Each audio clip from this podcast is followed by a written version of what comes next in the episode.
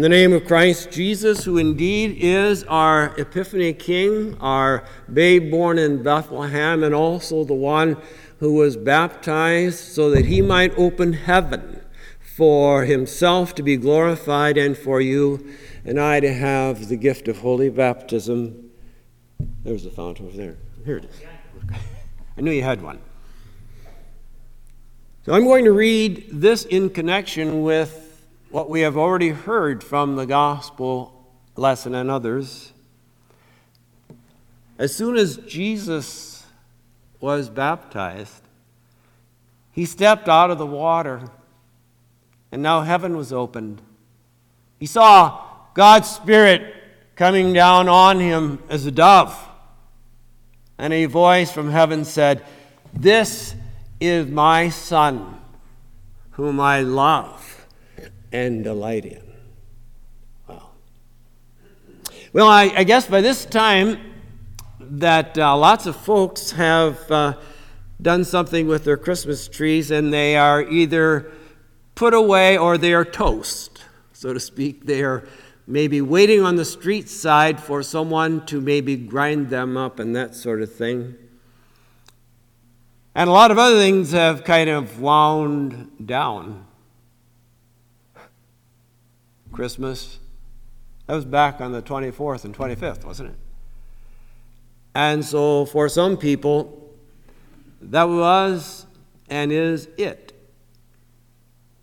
It won't appear again, for we have to get through all the spring and summer and fall and all of that. And we have to wait until next year. So that's why a lot of things are tucked away that remind us of the babe and the star and the wise men. So, in a lot of places, you can forget the Christmas carols being sung too much. Don't count on the WSIN or any local stations like that. Uh, not, not for a long time, because it's over. It's gone. But I thought Christmas was a season that it, we started leading up to it for at least three or four weeks with something called Advent. And then we have 12 days of Christmas. We just, we know January 6th, the great Epiphany. Epiphany is when more Christians celebrated Christmas than back on what we call Christmas Eve and day on the 24th and 25th. It was January 6th, when most Christians in Europe and so forth, back in Luther's time, celebrated Christmas. And the Epiphany season is not just a whip of two days, the 24th and the 25th, or just the 6th of January. Epiphany is weeks longer, more than 12 days. Five or six weeks, depending on the liturgics. And yet, we, we have kind of brought upon us readings quickly at this time of the church year about Jesus being at the start of his ministry. I just read that to you here, and that he's an adult quickly. He's 30 years old, and he's beginning his earthly ministry. He's there with John the baptizer in the Jordan River. And, uh, but we don't have much information what happened with Jesus after the wise men left.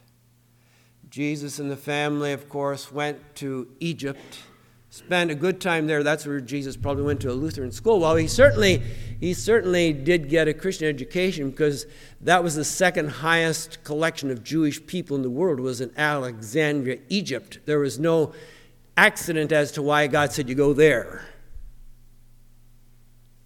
Jesus will be raised in a rabbinical school, going to Christian school every day. But all that is quickly over, and Herod dies, and we get back to Nazareth, and well, Joseph and Jesus got the carpenter shop going. We don't know what Jesus was really like at three, four, five, six years old, a teenager.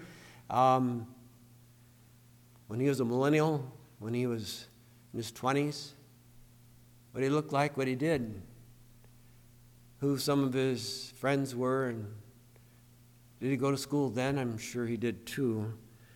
But we don't have much here in the Bible of Jesus' life from Epiphany into his baptism, except for there was that one incident. Remember when he was 12?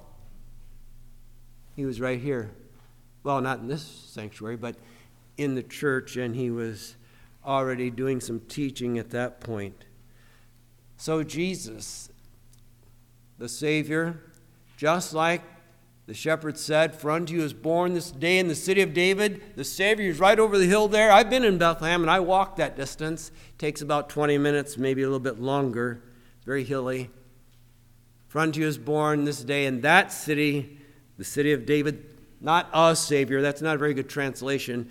The, there's only one, the Savior, who is Christ the Lord. And then we find Jesus quickly in water. He's standing in it. And he dramatically opens heaven for his sake because God the Father is going to say something to him. The Holy Spirit's going to come upon him who has been with him from eternity with the Father and the Son, the Holy Spirit, and the triune God. Jesus existed, of course, before he was ever born unlike you and me. Although God knew you and me before we were born, according to Paul in Romans, that He chose us before we were ever conceived. So here is Jesus now. He's in the Jordan, having heaven open for His sake to begin His ministry and for our sake. You visualize that many times in your mind, whether you've been in Sunday school or catechism or an adult Bible class and so forth. You and I know that Jesus wasn't meant to stay in a manger, and I don't see a manger around here in your nativity. Maybe you had one in your nave, I mean, and a Christmas tree and that sort of thing. But that's okay. Jesus wasn't meant to stay in a manger. Jesus wasn't meant to stay in the house where the wise men came and entered into the house. Oika says in the Greek.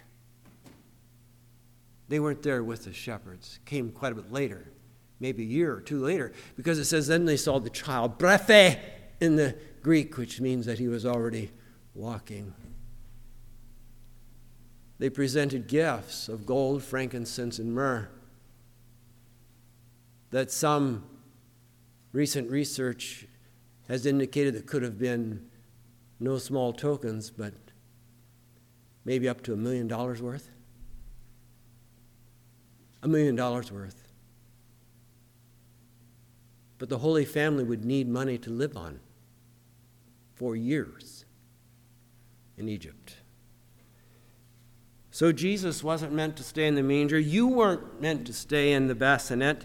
And so Jesus moves on as to where we find him here in the water to his earthly ministry so that he can open heaven not just for himself, but for you and for me.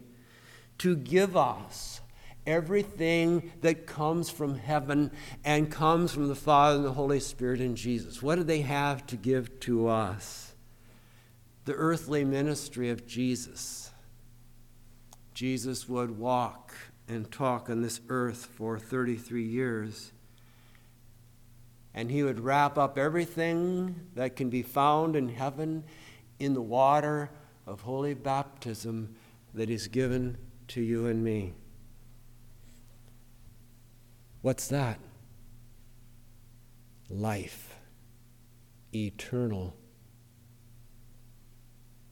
life eternal, ageless, no time. Isn't that what it's all about? The last hymn in the old hymnal that some of us remember, the TLH, the last hymn in the hymnal, 660, says, I'm, I'm just, or I'm but a stranger here. I'm not sticking around here. Heaven is my home. I'll change my address from 2238, nine knows, yeah, 2238 Brookside Drive to heaven. Well, we see heaven opened that day as Jesus is baptized. But I thought baptism was for people who were sinners. Jesus never sinned. Even when he was two or three years old, if he fell and got a cut, or he banged his knee, or he hurt his shoulder or something working with Joseph in the carpenter shop and so forth. No. Jesus is the only person who was ever baptized who had never sinned. Never has, never will. But he came into the water so that he could begin his earthly ministry that would lead eventually to something shaped like that. He was headed on a road that would take him to Jerusalem and many other towns, but ultimately the Father would see the sacrifice of his Son that he loved so dearly and delighted in, crucified, but also risen from the dead. So as Jesus stands there in the water, the Holy Spirit comes down upon him, it says, as a dove. And heaven was open because the authority and the blessing of the Holy Trinity was being just showered, gushed down on Jesus. Did you hear that? And a voice from heaven said, This is my Son whom I love and delight in. No mistake about it, folks. There's only one Savior Yeshua. Jesus, the Good Shepherd. Make no mistake about it, He's the one the shepherds went and told about. He's the one that the wise men, they had to take another road to get home because of Herod's antics and so forth, wanting to snuff out the King of Kings, but it could not be done. They are the ones who worshiped him with extraordinary gifts. But Jesus' road that he was getting on was going to lead to a life of a three year ministry. I'm humbled by that when some of us Pastors today have been in the ministry a lot longer than three years. But then death and resurrection. That's how. And that's why, and that's how he could get from heaven down to us life eternal. Heaven was opened that day at Jesus' baptism because this was the exact timing of God. God never guesses about something, oh, maybe I'll do this now or something. All of heaven is opened up at Jesus' baptism for him and for us. He was stepping on that path where he would live the kind of life that we pretend sometimes that we live, but he always lives. He never said a curse word, he never thought a bad thought. Jesus would go and preach circles around any of us today. He would heal the sick, raise up dead people back to life he could stand before a crowd of thousands and turn a handful of fish and bread for enough for 4,000. Another time at 5,000. And Jesus was doing all of this, and yet he was still comforting and hurting souls, troubled and needing his mercy. You know what a troubled soul is? We all come in here with two parts to us a body and a soul. We're not trichotomous, we're dichotomous, body and soul. Soul and spirit are the same. But our soul, our brefe, eh? when God breathed into Adam, and Adam was no longer just a material thing, a physical thing, but he became a soul. That soul is what you and I get a glimpse of when we look into the eyes of each other, the inner person. Well, that can get burdened, our soul, with heavy loads in life and with guilt, and it needs cleansing. It needs strengthening. Remember Matthew? Crooked guy. Matthew, come. Follow me. Adulterous woman. Where are your accusers now, ma'am? I see none, Lord. Your sins are forgiven. Prodigal son. Here he comes. I can see him coming down the lane. That's my son. Kill the fatted calf. Let's party. Idolaters, false witnessers, those who hated others, those who harmed others, their souls would ache too. People who had gossiped and talked about people behind their back. Church people never do that, though. Would they? People's lives hurt by words as well as deeds. All kinds of things that can infect the soul and do infect the soul, impure and idolatrous things that, yes, have dirtied up our hearts and souls too. What does God's word say? There's not a just man or woman upon the earth that does not sin. For all have sinned and fallen short of the glory of God. And that wreaks havoc with our soul. That's why you can't sleep sometimes at night. That's why you lose your attention sometimes in the job. That's, some, that's why we sometimes think and say things we regret later. Not some of us. Not just adults, not just teenagers, little people too. Jesus opened heaven for us then and our souls. Fallen men and women and children too. And the father then said, This is the one who's going to do this for your heart and your soul, my son, whom I love and I delight in, because he was ready and it was time, and he stepped out into the Jordan River. And he went the way that we couldn't go, but that we were supposed to go, and that we didn't go, but that he did go. And he gave us a washing of water and the Spirit that day that we can never thank Him enough for, called Holy Baptism, where He made us His sons and His daughters too. Not because we had that coming, not because we had straightened up and decided to fly straight, not because we had made a decision for Him. Jesus says, You didn't choose me.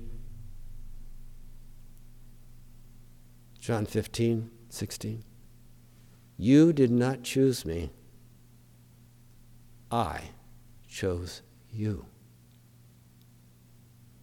One is works, one is grace. And he is the Son that the Father was delighted in, and he came from the Father and the Holy Spirit. And he opened heaven's door for him and his ministry, and for you and for me. And you probably don't remember, I don't, because I was only eight or ten days old and the waters rolled over my head in the, by Pastor Clyden in Mishawaka, Indiana, at St. Peter's Lutheran Church. In the name of the Father, and the Son, and the Holy Spirit. And I cannot remember a day since then that I have not known Jesus Christ. Sometimes people ask me, when did, when did you choose Christ? I, I didn't. He chose me. I can't remember a day when I didn't know him. This afternoon, I'm going to see my granddaughter. She's going to be 10. I baptized her over at First Immanuel, Cedarburg. In the name of the Father, the Son, the Holy Ghost. Morgan, just like you, belongs to the King of Kings and the Lord of Lords because you've been, your soul has been reversed, and now it's in the name of the Father and the Son and the Holy Spirit. The Father loves and delights in Jesus, and He loves and delights in you too because you're His. You're His. Thank you, Jesus. Amen. The peace of God, which